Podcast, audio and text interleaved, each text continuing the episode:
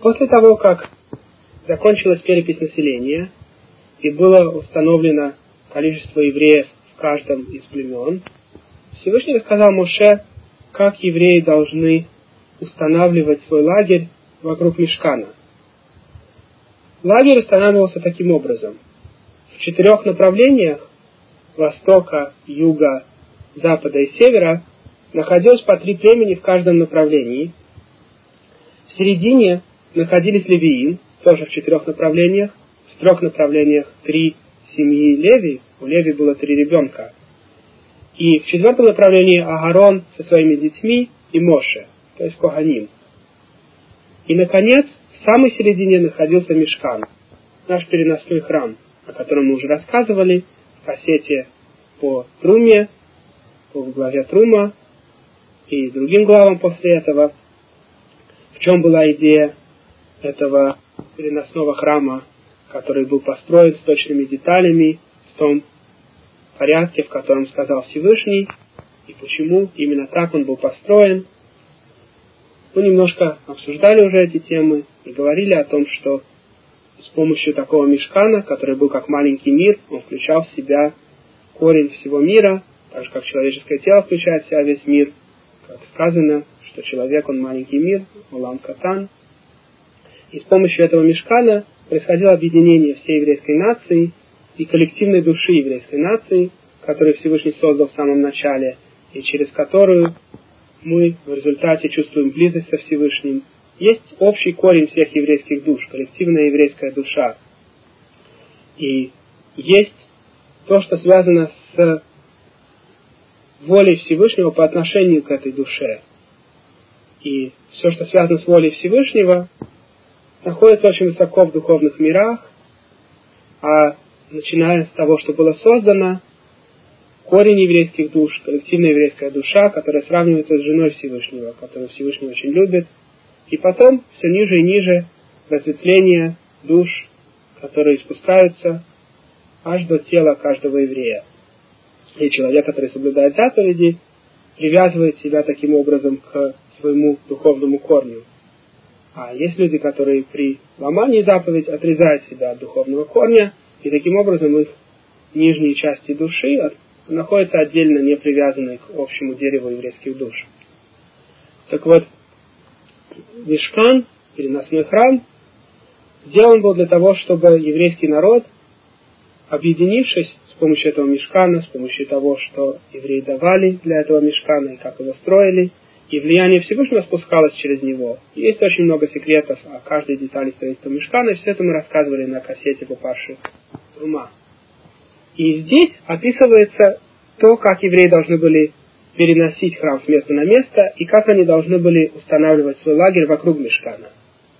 Казалось бы, опять же, совсем не претендующая на внимание глава.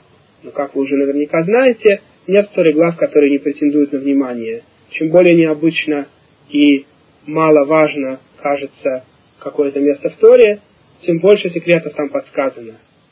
Именно такая глава, которая в особенности не обращает на себя внимания, то, как евреи должны были вокруг Мешкана, вокруг переносного храма ставить свой лагерь, то, какие племена были вместе в одном из направлений мира, кто на востоке, кто на западе. Все эти детали подсказывают глубочайшие секреты Кабалы, секреты Меркавы, духовной колесницы Всевышнего, с помощью которой он спускает через ангелов свое влияние в более нижние миры. Мааса Меркава – это одна из самых глубоких частей в Кабале, и она очень связана с четырьмя направлениями, в которых устанавливались еврейские племена. Те, кто когда-нибудь читали начало пророка Иезекииля, то видение, которое он увидел вне земли Израиля, что было необычно, он увидел около воды, там, где пророчество открывается, даже вне земли Израиля, видение духовной колесницы Всевышнего. Обычно пророки вообще не открывали эти видения, ни до какой степени. Но так как евреи находились в первом изгнании, в изгнании в Вавилонию, и существовала опасность, что наши предки бы не поверили Иезекиилю, пророку, который сказал бы им, что даже вне земли Израиля Всевышний открыл ему, секреты Меркавы и открылся сам, поэтому ему пришлось записать некоторые детали того, что он видел, ради того, чтобы все могли поверить, что в действительности Всевышний открылся даже вне земли Израиля. Как рассказывают наши мудрецы, пророки до Иезекииля видели то же самое, но в земле Израиля ничего удивительного в этом не было. Когда весь наш народ там был и жили по законам Торы, то, конечно, Всевышний открывался множеству пророков. Но когда Иезекииль увидел свое видение вне земли Израиля, то ему пришлось записать некоторые детали. И те части устного закона, которые объясняют первую главу Иезекииля, называются Маасе Меркава. Это одна из самых глубоких частей Кабалы, описывающая структуру духовных миров, очень близких к Ацилуту, и духовных дворцов, и то, как влияние Всевышнего спускается в мир.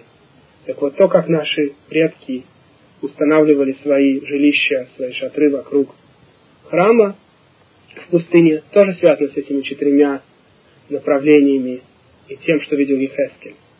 Иезекииль описывает, что он видел ангелов, у которых было по четыре лица в четыре стороны мира.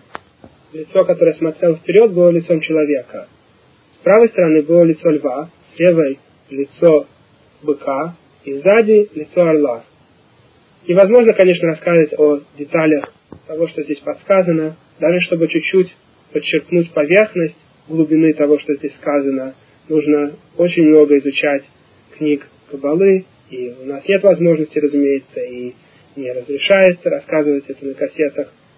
Но мы можем только сказать, что есть очень глубокие концепции, связанные с этими четырьмя видами Ганхаги. Правая и левая сторона, середина и задняя сторона, связанная с Малхут, с пониманием. Потому что все виды управления Всевышним в общем делятся очень обобщенным образом на четыре части. Правая сторона, связанная с Хесед, то есть желание дать. Левая сторона, связанная с Дин, то есть суд, чтобы не заслуживающий не помешали праведникам наслаждаться светом Всевышнего и делать исправления в духовных мирах, которые они должны сделать. Поэтому суд над грешниками – это милосердие для праведников. И средняя Ганхага, управление Всевышним, связанное с серединой, Тиферет, которое включает правую и левую стороны. И, наконец, управление со стороны Малхут, то есть управление со стороны принятия людьми власти Всевышнего.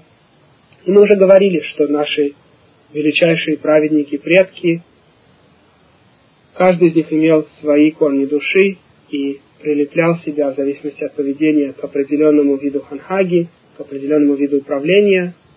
В том числе Авраам прилепился к управлению правой стороны, со стороны Хесед, Ицхак со стороны Гвуры и Яков со стороны Тиферет. Потому что Авраам все время приводил людей к службе Всевышнего и даже к злодеям, которые жили в доме, которые сделали все отвращения, которые Всевышний ненавидит. Даже к ним Авраам был милосерден и молился Всевышнему, чтобы он пощадил жителей из дома, Аморы и соседних городов. Ицхак прилепил себя к Ганхаге Гвуры, и поэтому он был готов отдать свою жизнь на алтаре ради Всевышнего. В основном в своей жизни он занимался молитвами, медитациями, как Тора описывает, и все это связано с левой стороной. И Яков, занимающийся Торой, прилепил себя к средней Ганхаге. Поэтому в молитве Шимона Эсре, в главной молитве, мы упоминаем сначала, что Всевышний Бог Авраама, Ицхака и Якова, а потом Бог Гадоль, Гибор и Нора, великий, могучий и грозный. Потому что Гадоль связана с правой стороной, с Хесед, Гибор с левой стороной, Гвурой, и Нора связана с серединой, потому что эти три праотца соответствуют этим трем видам Ганхаги. И, наконец, Давид, король Израиля, от которого произойдет Машиах, следующий король нашего народа, он, конечно, привязался к Ганхаге Малхут, королевства.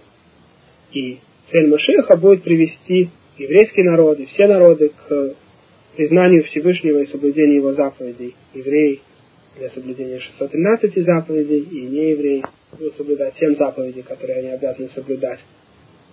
Вот четыре старейшины, которые прилепили себя к четырем видам Ганхаги, установили четыре молитвы, как вы, наверное, знаете. Авраам в начале дня, когда Всевышний управляет миром со стороны Хесед, и солнце поднимается, все больше света. Ицхак установил Минху, когда солнце идет к заходу. и мир управляется со стороны Гвуры, поэтому Талмуд говорит, что нужно быть очень осторожным во время молитвы Минхи. И потом Маариф со стороны Тиферет и установлено Яковом, как говорит Талмуд, и, наконец, Тикун Хацот, установленная Давидом, вторая половина ночи. Первая и вторая половина дня и первая и вторая половина ночи, четыре вида управления, четыре старейшины, Авраам, Ицхак, Яков и Давид, четыре молитвы.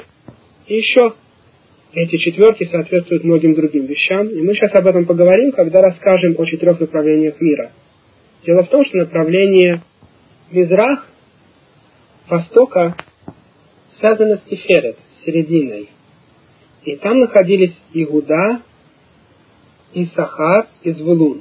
Иуда, который представляет собой лидирующее племя, Исахар, который представляет собой Тору, потому что многие из мудрецов во все времена были из Исахара.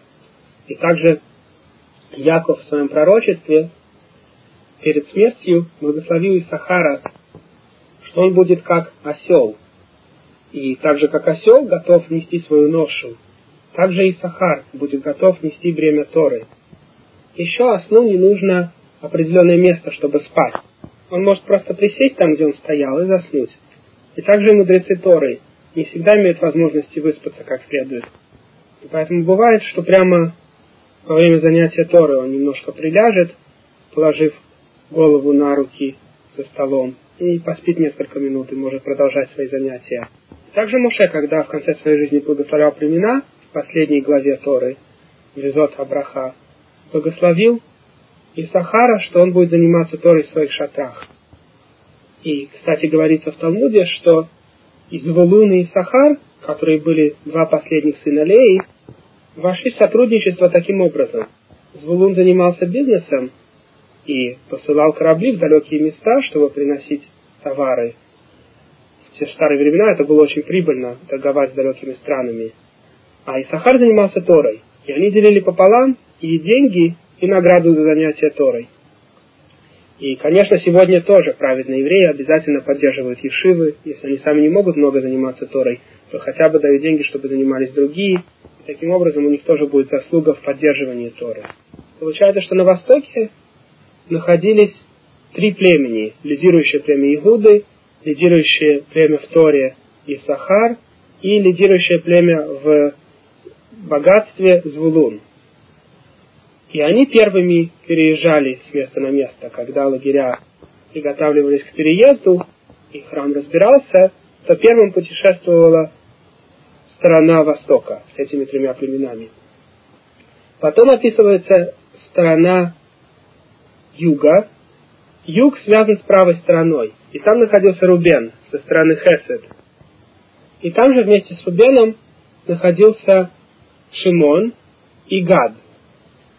Получается, что у Леи, у которой было шесть сыновей, Леви не находился с остальными евреями, как мы уже рассказывали. Левиим находились ближе к середине, ближе к храму. А остальные пять сыновей Леи, трое из них были вместе на востоке, Иуда, Звулун и Исахар. И это были последние три сына Леи.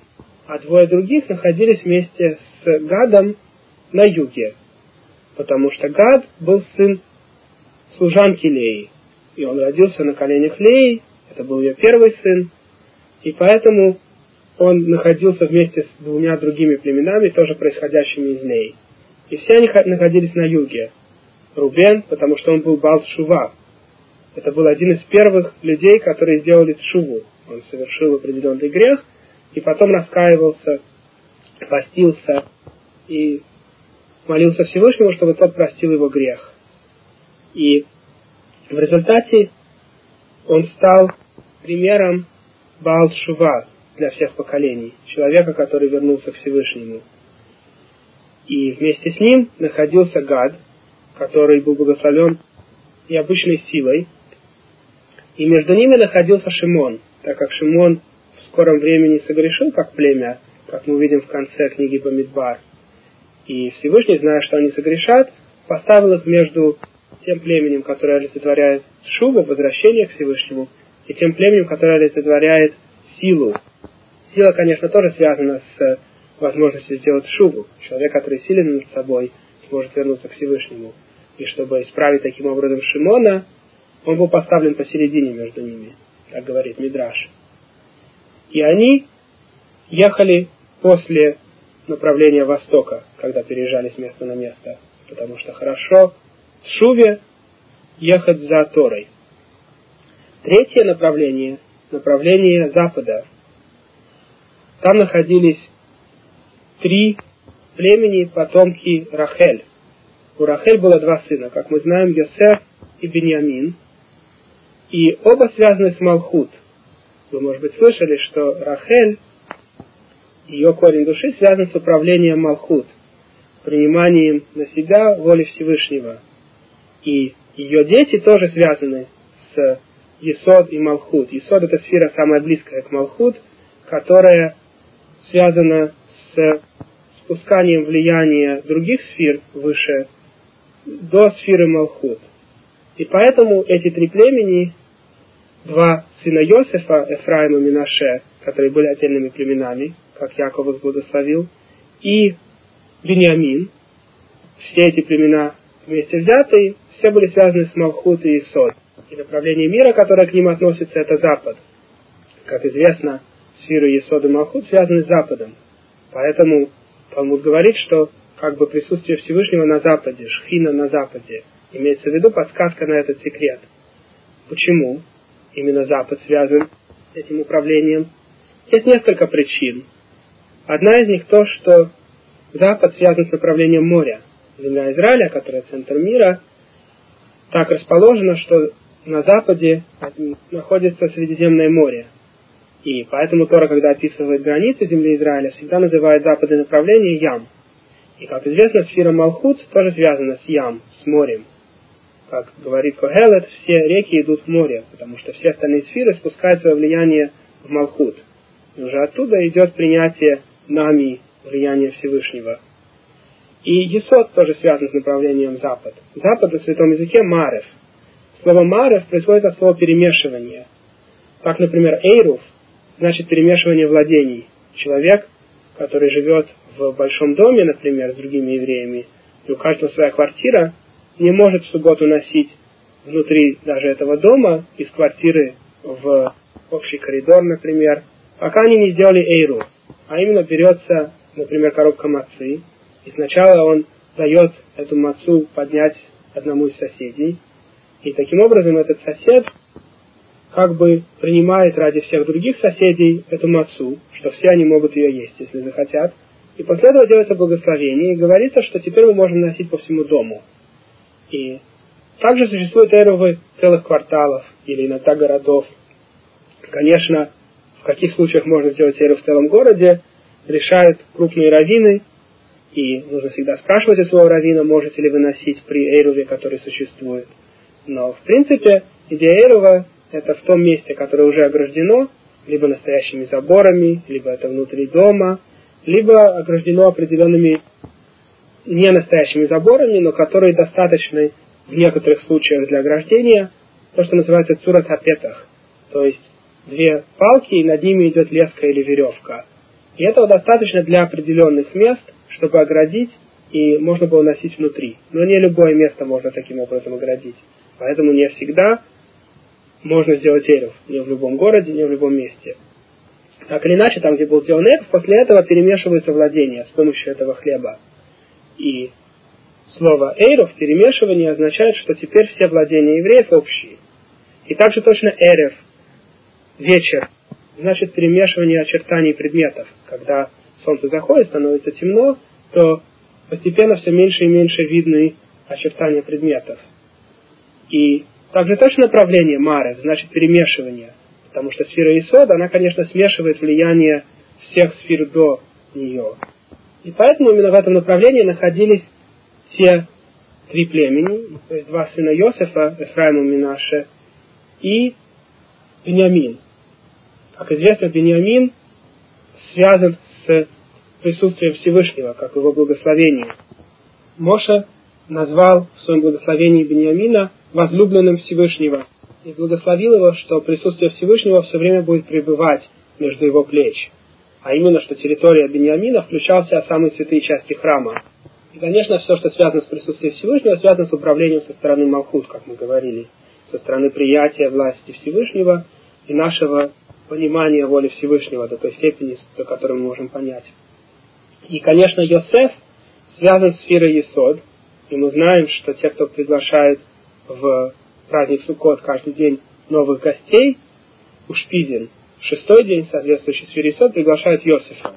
И Йосеф заслужил быть связан с этой сферой, потому что он не послушался жены своего господина, жены Потифара, которая его уговаривала, и убежал от нее. Таким образом, он не испортил сферу Есод. Сфера Есод связана с спусканием влияния, а в физическом смысле для человека связана с тем органом, на котором мы делаем обрезание, потому что через него человек спускает в результате душу другого на землю, ребенка.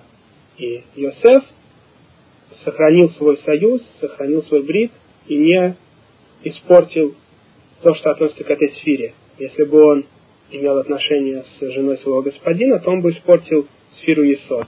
Так как он выдержал испытание, то он примкнул к этой сфере. И поэтому эти три племени находились в направлении запада. И, наконец, последние три племени находились в направлении севера. Северное направление, говорится, что оттуда приходит зло. Я когда-то рассказывал, что север связан с Гвурой, и там нужно исправлять. И оттуда, когда люди не заслуживают, отдается приказание Всевышнего судить мир, и в результате отдаются приказания ангелам с нечистой стороны наказывать людей. Млахей Хавала, разных типов ангелов-разрушителей, все они имеют свое питание, получают свою силу от левой стороны. Поэтому там находился Дан, племя, из которого вышло идолопоклонство в результате. И они последними путешествовали по пустыне, потому что все, кто занимается идолопоклонничеством, находятся в конце, как говорит Мидраш. И именно на их территории позже Яровам, король северного государства, после того, как еврейское государство разделилось на две части, король Яровам поставил северного идола, золотого тельца, на территории Дана. И также с ним находились Ашер и Нафтали, два других сына служанок, и они находились там, согласно Мидрашу, чтобы немножко исправить Дана, потому что Ашер был благословлен светом, а Нафтали получил особое благословение от Моше, и надежда была, что хотя бы с помощью этих двух племен племя Дана будет немножко исправлено. И, как объясняют наши мудрецы, эти четыре направления здесь соответствовали тем четырем лицам, которые видел Йехескель, и лицо человека связано с Рубеном, который когда-то принес Дудаим для своей мамы Леи, как мы будем рассказывать, когда дойдем до главы в яйце. И три племени во главе с Иудой соответствуют лицу льва, потому что Иуда был в благословении Якова сравним с львом. Лицо быка соответствует трем племенам во главе с Йосефом, потому что в благословении Йосефа он сравнивается с быком. И, наконец, направление Дана было связано с лицом орла, которое видел Йехескель. Существуют очень глубокие секреты, как я сказал, связанные с тем, как расположены были наши предки, и невозможно вдаваться во все из них. И мы только перевели очень небольшую часть Мидраша, которая рассказывает и подсказывает часть из этих секретов. Единственное, что мы можем здесь рассказать в двух словах, это что первые четыре племени, которые родились у Якова, четыре сына Леи, включали в общем весь тикун. Мы уже рассказывали о четырех общих управлениях Всевышнего и людьми, которые связаны с ними. И также первые четыре сына Якова в общем включают общий тикун. А именно, Рубен был назван от слова «видеть», как говорит Тора, что я сказал, увидел Всевышний мои страдания. Шимон от слова «слышать», услышал Всевышний мою молитву. Рубен от слова «ре» — видеть, Шимон от слова «шма» — слышать. Леви связан с обонянием, потому что коганим и Леви служили в храме, и Коганим, происходящие от Леви, приносили жертвы, которые называются приятным запахом для Всевышнего. Конечно, Всевышний не физически, чтобы нюхать запахи, но так как из всех видов чувств запах один из самых тонких, то духовное всегда сравнивается с запахом. Говорится, например, что праведные мальчики, которые не грешили с теми, кто им запрещен, в будущем будут очень вкусно пахнуть в будущем мире. Что это значит? Но имеется в виду, что их душа будет на высоком духовном уровне. И сравнить в этом мире можно только с запахом, потому что все духовное очень тонко. И запах – это самое тонкое из чувств. Наоборот, те, кто заслуживают наказания, их наказания часто сравниваются с вонью. Говорится, например, про определенных грешников, что как будто они находятся в раскаленном кале после смерти. Конечно, это не физически так. Это подсказывает, как противна очень сильная вонь, также и духовное наказание будет тонким, но очень противным. Это все только аналогия. И также правильно принесенные жертвоприношения с правильными кавонами и мыслями тех, кто их приносит, приносило так называемый реах нихоах, приятный запах для Всевышнего. Это только аналогия. И получается, что Леви связан с обонянием, с носом. И, наконец, Иуда связан с благодарением, с ртом. Получается, что четыре первых сына включали в себя общий тикун. Правая сторона, связанная с глазами, Рубен, левая сторона, связанная с ушами, Шимон, середина, связанная с носом, Леви, и Малхут, связанная с благодарением, Иуда. Потому что слово Иуда происходит от слова легодот, благодарить. И так сказано в Торе, что Лея благодарила Всевышнего, что он ей дал большую участь. И после этого у Якова некоторое время не было никаких детей, потому что эти четыре включали в общем весь тикун. А потом уже с двенадцатью племенами тикун был включен в деталях. Но четыре включают общий тикун, без деталей. Мы уже рассказывали когда-то разницу между хохмой и биной. Хохма связана с глазами, с возможностью видеть, потому что человек может сразу видеть много звезд или сразу видеть всю страницу книги. А бина, понимание, связано с слышанием, потому что слушает человек одну вещь за другой и понимает по очереди. Хохма – это просто знание, мудрость. И так же, как можно сразу много знать, и в потенциале это мудрость. Но когда человек разбирается с каждой вещью в отдельности, он понимает эту вещь, это связано с биной. И потом есть середина, связанная с Тиферет, с Зеранпин, и она связана с обонянием. Главная часть лица – это нос, как описано в Талмуде. И потом, наконец, Малхут, связанная с ртом. Вы наверняка видели в сефардских сидурах Малхут пе тораше балте в молитве Ильяху, потому что Малхут связана с нашей возможностью принять Всевышнего. И устная Тора тоже связана с этим. Точное объяснение каждого из законов. И четыре буквы имени Всевышнего тоже соответствуют этим четырем видам управления. Правая сторона букве Юд, левая сторона букве Хей, Вав соответствует середине, и, наконец, Малхут соответствует последней букве Хей, как мы уже рассказывали. После того, как Тора объяснила, как евреи будут устанавливать свои лагеря вокруг храма, Тора продолжает рассказывать о Левиим. Левиим были подсчитаны, и в отличие от обычных евреев, которых считали от двадцати до шестидесяти лет, Левиим считали, начиная от одного месяца. Тем не менее, количество Левиим было очень небольшим. Таким образом, можно прикинуть, что тех Левиим, которых было от двадцати до шестидесяти лет, если бы их считали так же, как остальных евреев, то их бы оказалось меньше, чем половина по сравнению с любым из других племен. И Рамбан, и другие мудрецы спрашивают, почему Левиим, племя, выбранное Всевышним, было в таким маленьком числе. И отвечает нам великий мудрец Рамбан, что особое благословение Всевышнего, через которое евреи очень быстро выросли в земле египетской, распространялось на притесняемых евреях. Дело в том, что Всевышний хотел показать египтянам, что чем больше они нас мучают, тем больше мы растем. И таким образом выросли именно те евреи, которых притесняли больше всего. Но Левиим были освобождены от египетского рабства, как описывают наши мудрецы. И Есть много объяснений, каким образом получилось, что левиим не должны были делать работу, которую делали все остальные евреи. И согласно простому объяснению, все нации в те времена привыкли, что священники в каждой нации освобождены от обычных налогов. И поэтому, так как рабство евреев началось как обычный налог, то есть фараон потребовал, чтобы евреи работали на правительство какую-то часть своего времени, и таким образом они заплатят налог за то, что они живут на чужой земле, то так как священники в любом народе освобождены от налогов, также и левиим были освобождены.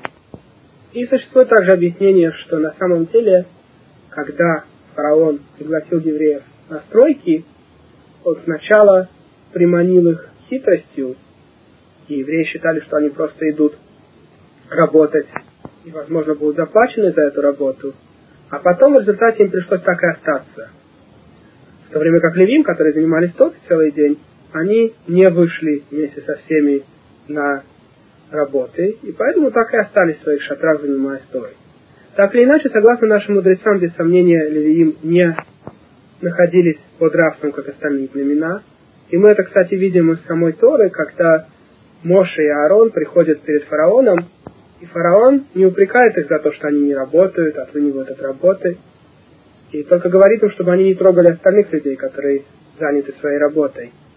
Из этого выглядит, что левиим, и, конечно, Моше и Аарон были из племени Леви, были освобождены от работы.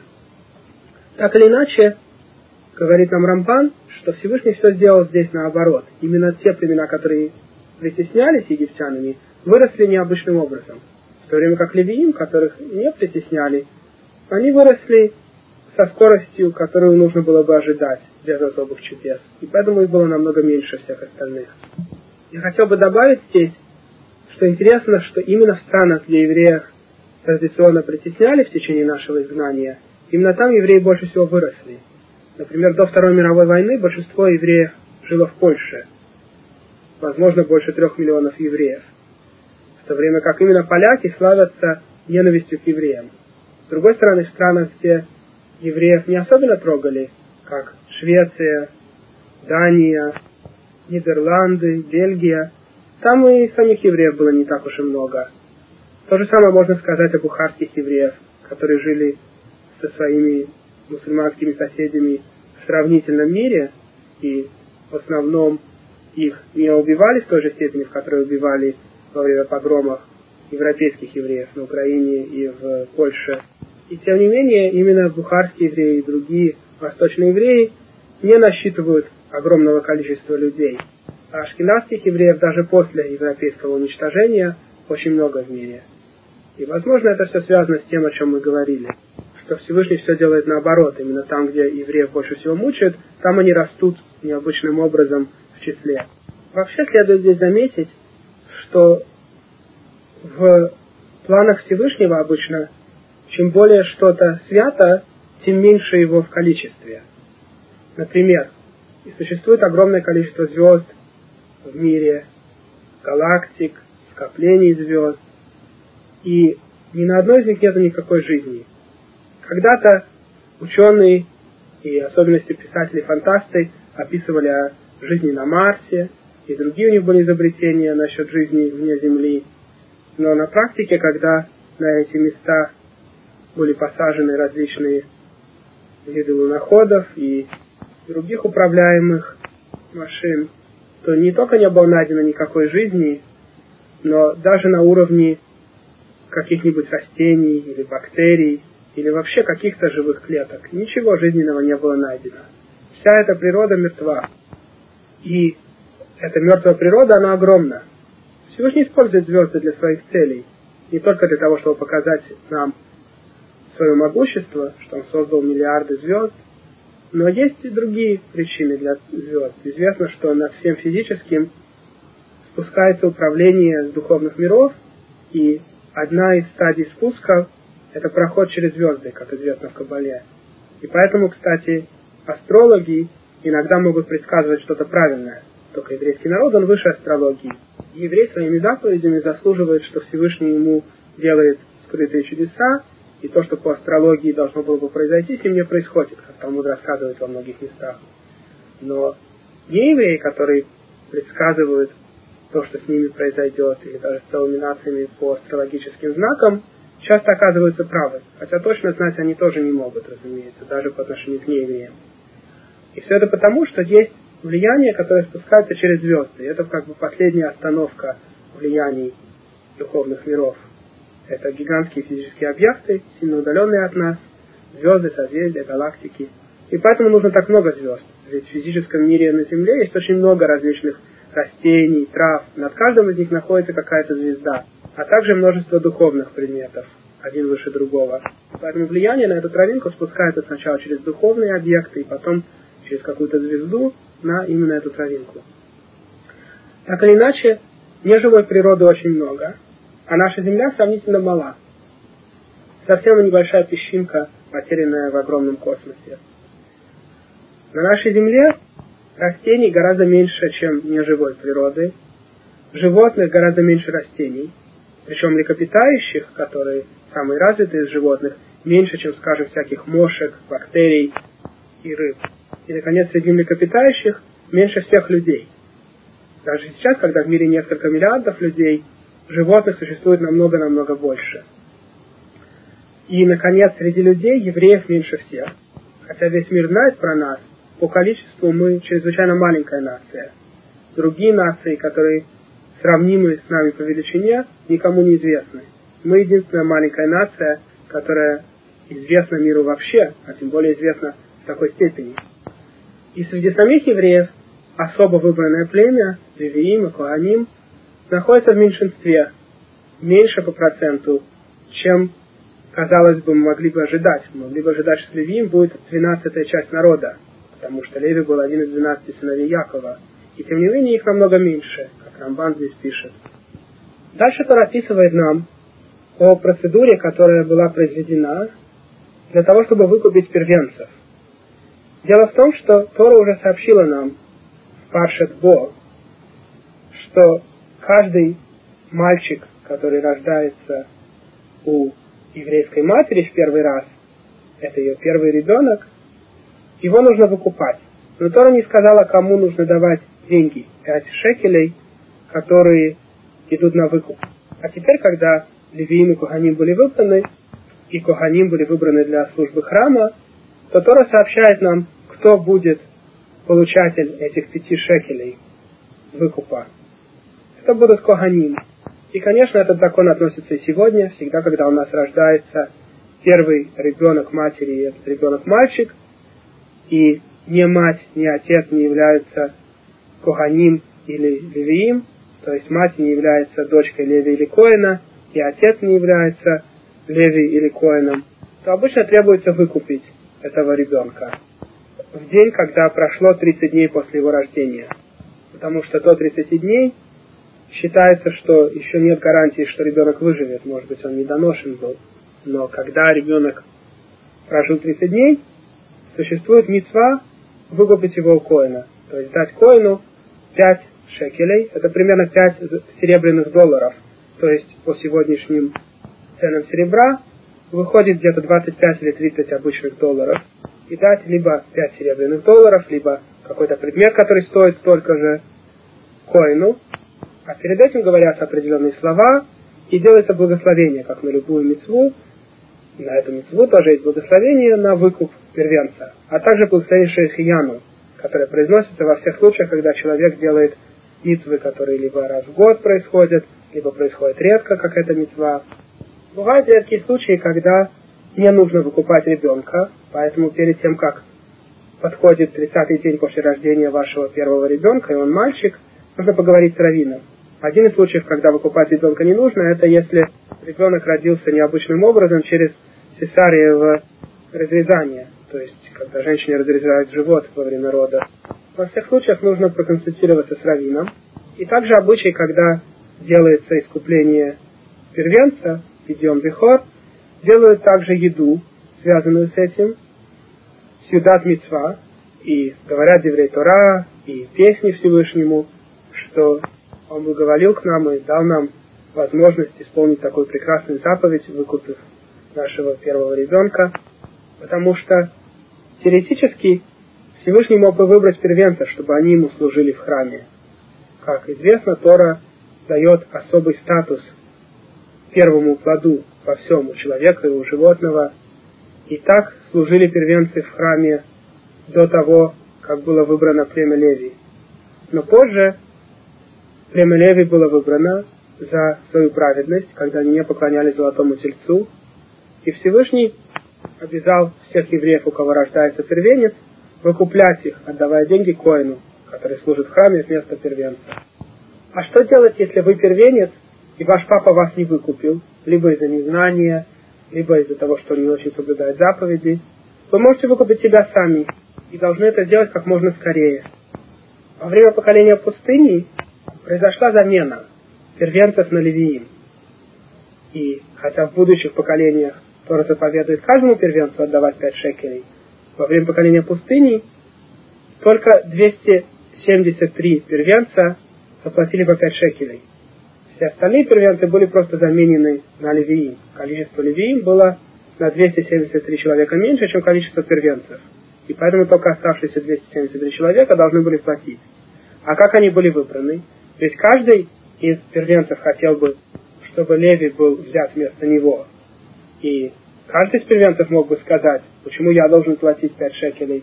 Пусть кто-то другой платит, а за меня зашел на службу Леви. Поэтому Моше сделал следующим образом. Было собрано множество бумажек, на которых было написано либо Леви, либо ничего. И каждый из первенцев вытаскивал одну из бумажек. Если ему выпадала бумажка, на которой написано Леви, то значит его искупил один из левиим. А двести семьдесят три из первенцев вытащили бумажки, на которых было ничего не написано. Им пришлось платить по пять шекелей. После этого Тора описывает обязанности различных левиим. Как мы сказали, у Леви было три сына: Кигат, Мерари и Гершон. И каждый из трех сыновей, его потомки, имели отдельную часть службы приношения предметов храма. Кигат приносил самые важные из предметов, такие как святой Арон, та коробка, покрытая золотом, которая стояла в самой святой части храма, и также другие предметы, находящиеся внутри храма. Потомки Гершона переносили разные покрытия храма, жертвенник, разные веревки перевязывания. И, наконец, потомки Мерари переносили брусья, перекладины, столбы, основания храма. И, конечно, каждое из этих трех племен левиим было выбрано не случайно для переноса тех предметов, которые им были даны переносить. И их выбор, конечно, связан с множеством секретов, как каждое слово нашей Торы. Также Тора описывает, как покрывать различные предметы храма. Большинство из них покрывались тканью цвета техелет, голубоватый цвет, который сегодня невозможно добывать, потому что мы не знаем точно, из какого моллюска этот цвет делался. И в будущем, когда придет Машиах, мы снова сможем иметь этот цвет. И он используется, кстати, для цицит. Наш цицит, который белого цвета, мы не исполняем только одну из двух заповедей. Есть еще заповедь иметь голубую нить цицит. Только Талмуд говорит, что даже без голубой нити мы хотя бы часть заповеди исполняем. Ту часть, которая говорит носить белый цвет. А голубую нить мы не можем сегодня сделать, потому что не знаем, как я сказал, тот вид моллюска, из которого добывалась эта голубая краска. И часть одежд священников тоже имела ткани голубого цвета техелет. Так вот, часть предметов храма покрывались тканью из техелет.